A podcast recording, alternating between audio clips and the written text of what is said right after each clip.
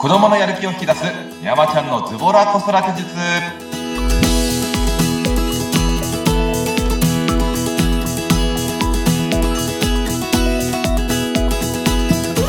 皆さんこんにちはズボラ子育て術メンタル講師山ちゃんこと横山のりかずですこんにちは。インタビュアーの鈴木沙子です。横山さん、今日もよろしくお願いします。よろしくお願いしますさてさて、2月、あ、もうすぐバレンタインデーですね。はいバレンタインデーですね。あんまりもう関係なくなってきたけど。でもあれじゃないですか、あのほら、娘さんとかね、あのね、おご家族からこう、毎年いただけるんでしょきっと。なってたかな？あれ？どうだったかななんか今年あー今回はいつだったかな。今日か、ええ。バレンタインデーの日かな。どっちだったかな。にあの次女がお。アマとあのなんだチョコレート作りたいみたいな感じでは言ってたんで、ええ。いいですね。もう。どこに来るのか。わかんないけど。ぜひぜひあのね、愛のこもったチョコレートが届きますように。さてさて、今回ですが、さあ、あの、ズボラ子育て術、どんなお話を聞けるのか楽しみなんですが、テーマは、はい、テーマはですね、えっと、親の決めつけで呪いをかけてしまってませんかっていうところで、ちょっとお話をさせていただきたいなというふうに思ってます。ドキすごいッとしますね。この呪いというのもまたすごい怖い言葉ですけど、決めつけってやっぱりありますよね。あの、意識してなくても、こうあらねばならないみたいな。うーん。なんかありますか？その自分のさあこさんのお子さんで、いつもなんか、例えばママ友とか、うんうん。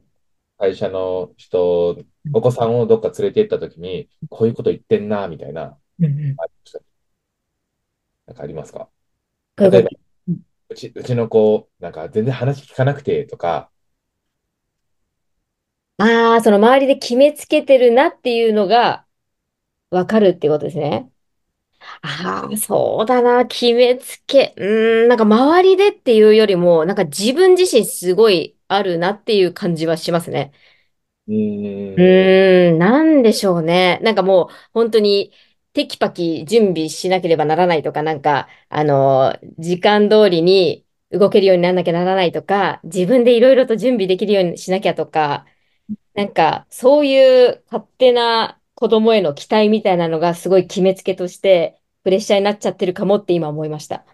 ああ、なるほどですね。ええ他には、例えばなんか自分のお子さんが、なんか、その、まあ、おとなしいとか、まあ、その性格のところとかで決めつけてしまうこととかありますか？あ、そういうところですね。あ、例えば、息子だともう慎重派だからとか、なんかやっぱりちょっと引っ込み思案なところがあるからとか、なんか多分ここは積極的にいけないだろうな、みたいなところは決めつけちゃってるかもしれません。ああ、なるほどですね。うん。それか、決めつけというのは。そうです。そういうところもありますね。ああ、なるほど。それが呪いをかける。ああの、よく、なんていうんですかね、こう、じゃあママ友同士で会ったりとか、6歳だと年長さんですか？保あ、育園。そうですね。年長で今年小学1年生になるんですけど。そうやって、ただ他のそのママさんたちとか保護者の方と関わることが多いと思うんですけど、うん。うちの子、こう、こう、こうで、とかっていう、こう、話をするときに、どうしても日本人だから、自分の子供のことは下に言うじゃないですか。言います。謙虚というか、なんか、あの、そう、へりくだってというか、謙遜か。そうそうそうそう。ええ謙遜しますね。えええで、その、話をしてる、えー保護者のお子さんを立てるみたいな。えうんうんうんうん。向こうも、その、こっち立てなきゃいけないから、いやいや、そんなことないわよって、うちももう全然話聞かなくて、みたいなそうそうそう。感じあれ、なんでしょうね。いや、そういう会話めちゃめちゃ繰り広げられてますね。ですよね。で、やっぱそういったところを、お子さんがいる場所で、その、保護者同士で話をしたりとかしてると、やっぱめちゃめちゃ聞いてるんですよ、子供としては。ああ、なるほど。聞いてなさそうで聞いている。そうそうあ僕って慎重派なんだとか、あ、僕って人の話聞けないんだとか、なんかそういうふうに、まあ、例えば分かりやすく言うと男の子だから、こう黒系、青系とか起きなさいとか。うーん。ドセルだったら今いろんな色があるから、えっと、結構男の子でも、こう、えー煉獄さんとか、鬼滅の刃の煉獄さん入った時赤をつけたい。あ僕は赤のランドセルにしたい。あ。へえ。っていう子が多かったりとかうん、えーするけど、親としては、いや、男の子なんだから赤だと女の子じゃないみたいな、うん。言っちゃいそなんか女の子っぽいねみたいな感じで言ったりとかすると、え、僕ってなんか女の子っぽいのかなとかっていうふうに思っちゃう。う。なるほど。でそれでやっぱそういうので、えっと、こう、動きづらくなる、動きづらくなるというか、あなた本当にその初めて行く場所って、あの、思いっきり行動できないよねとあか、あ、はい。よねみたいな感じで言うと、なんかやっぱそういうのが、こう、積もり積もって、やっぱ初めての環境に行くと、やっぱ積極的に動けない。なるほど。まあでも確かに大人もそうですよね。例えばなんか、あなたってこういう人ですよねって言われたのが残ってると、なんかそういうふうに動いちゃうというか、そういうふうになっちゃいますよね。なんかそういうふうにしなきゃいけないんじゃないかとか、なんかそう、あなんかそう思っ、最初言われた時に思ってなくても、なんか結果そうなっちゃってるみたいな。確かに。そう考えると恐ろしいですね。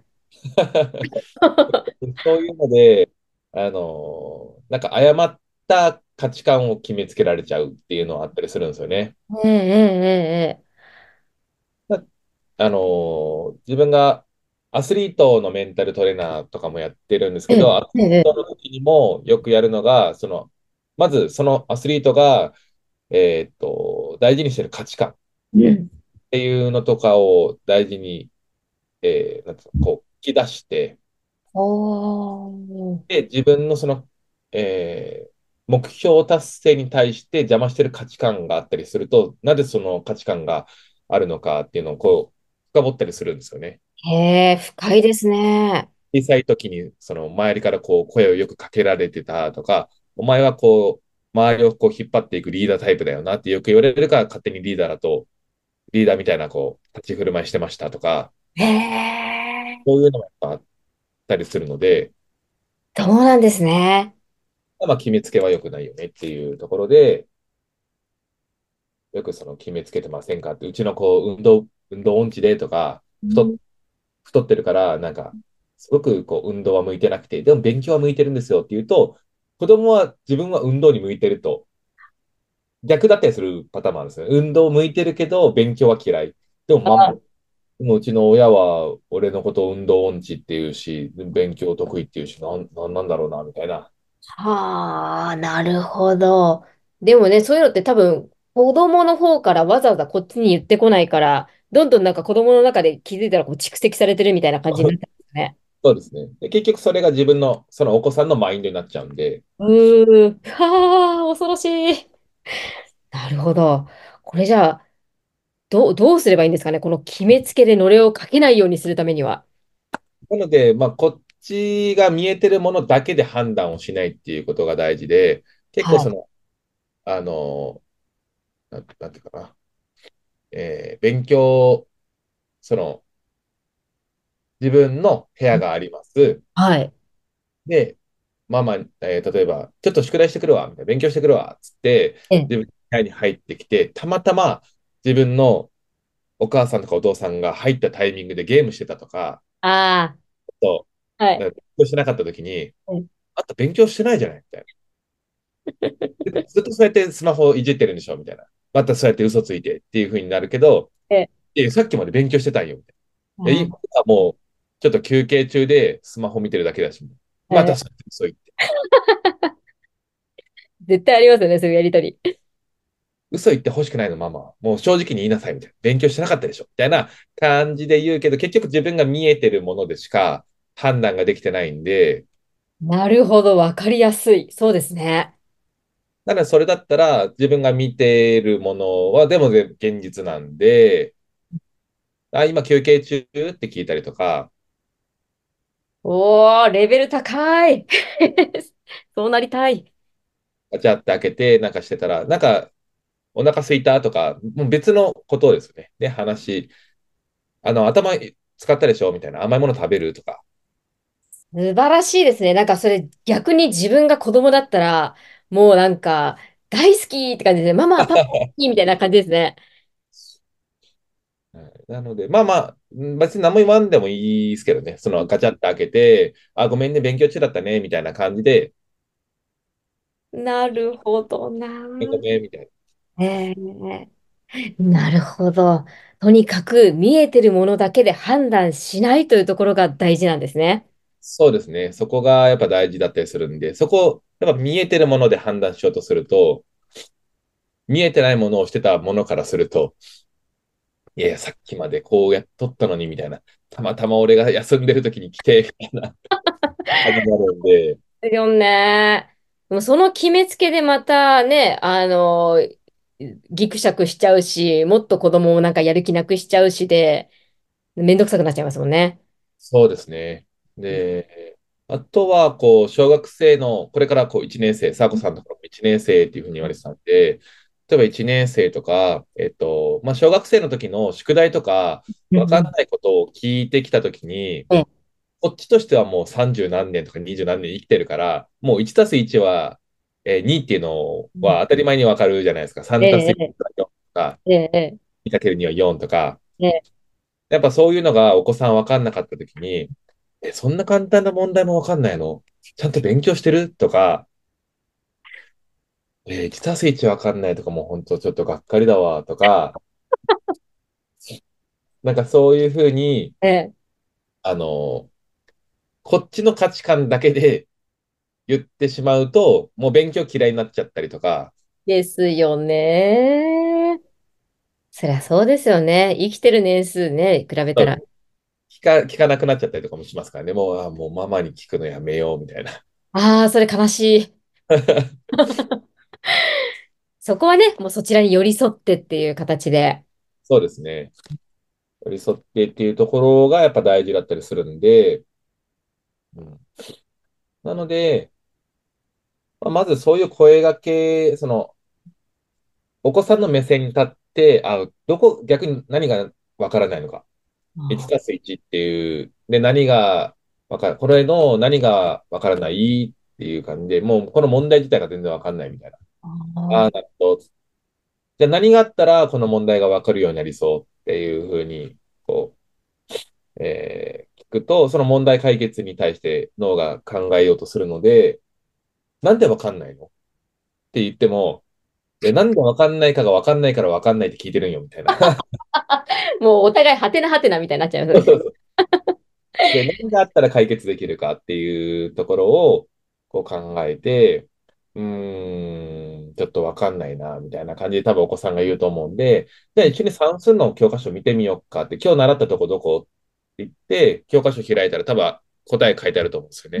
ある程度やり方とかうん。じゃあ、これ見て、あ、ここ同じような問題かもしんないよってよく見て、って。で、見て、あ、そっか、こういうことか、みたいな感じで、あ、じゃあ2かな、とか言ったら、あ、いい、いいね、みたいな。やっぱ、教科書見たら、ある程度こうやって書いてあるかもねって言ったら、次、教科書を見たら、ある程度答えが書いてあるっていうのを分かって、自分で教科書見始めたりとかもすると思うんで、ねはいなるほど。そういう時はやっぱりこう一緒に考える、このお子さんに、まあ、ゆっくり考えさせてあげるっていうところも大事なんですね。そうですね。で、全部大人がこう答えを導いてしまうと、全部聞いてくるじゃないですか。うん、ああ、そうですよね。全部答え聞いちゃうみたいな。ってなると、その余裕があるときは全然伝えられるけど、自分の余裕がないときに、もううるさい、もう自分で調べてよみたいな感じになるけど、いやいやいや、お母さん、お父さん、さっきそれ自分ですごく積極的に教えてましたよみたいな。ですよね。まあ、これまたね、自分で考えるようになったら、これまたこっちはズボラで入れますし、あとはこう、そうですよね。かりました。えー本日は決めつけで呪いをかけてしまうというテーマからいろんなお話お聞きいたしました。横山さんどうもありがとうございました。はい、ありがとうございました。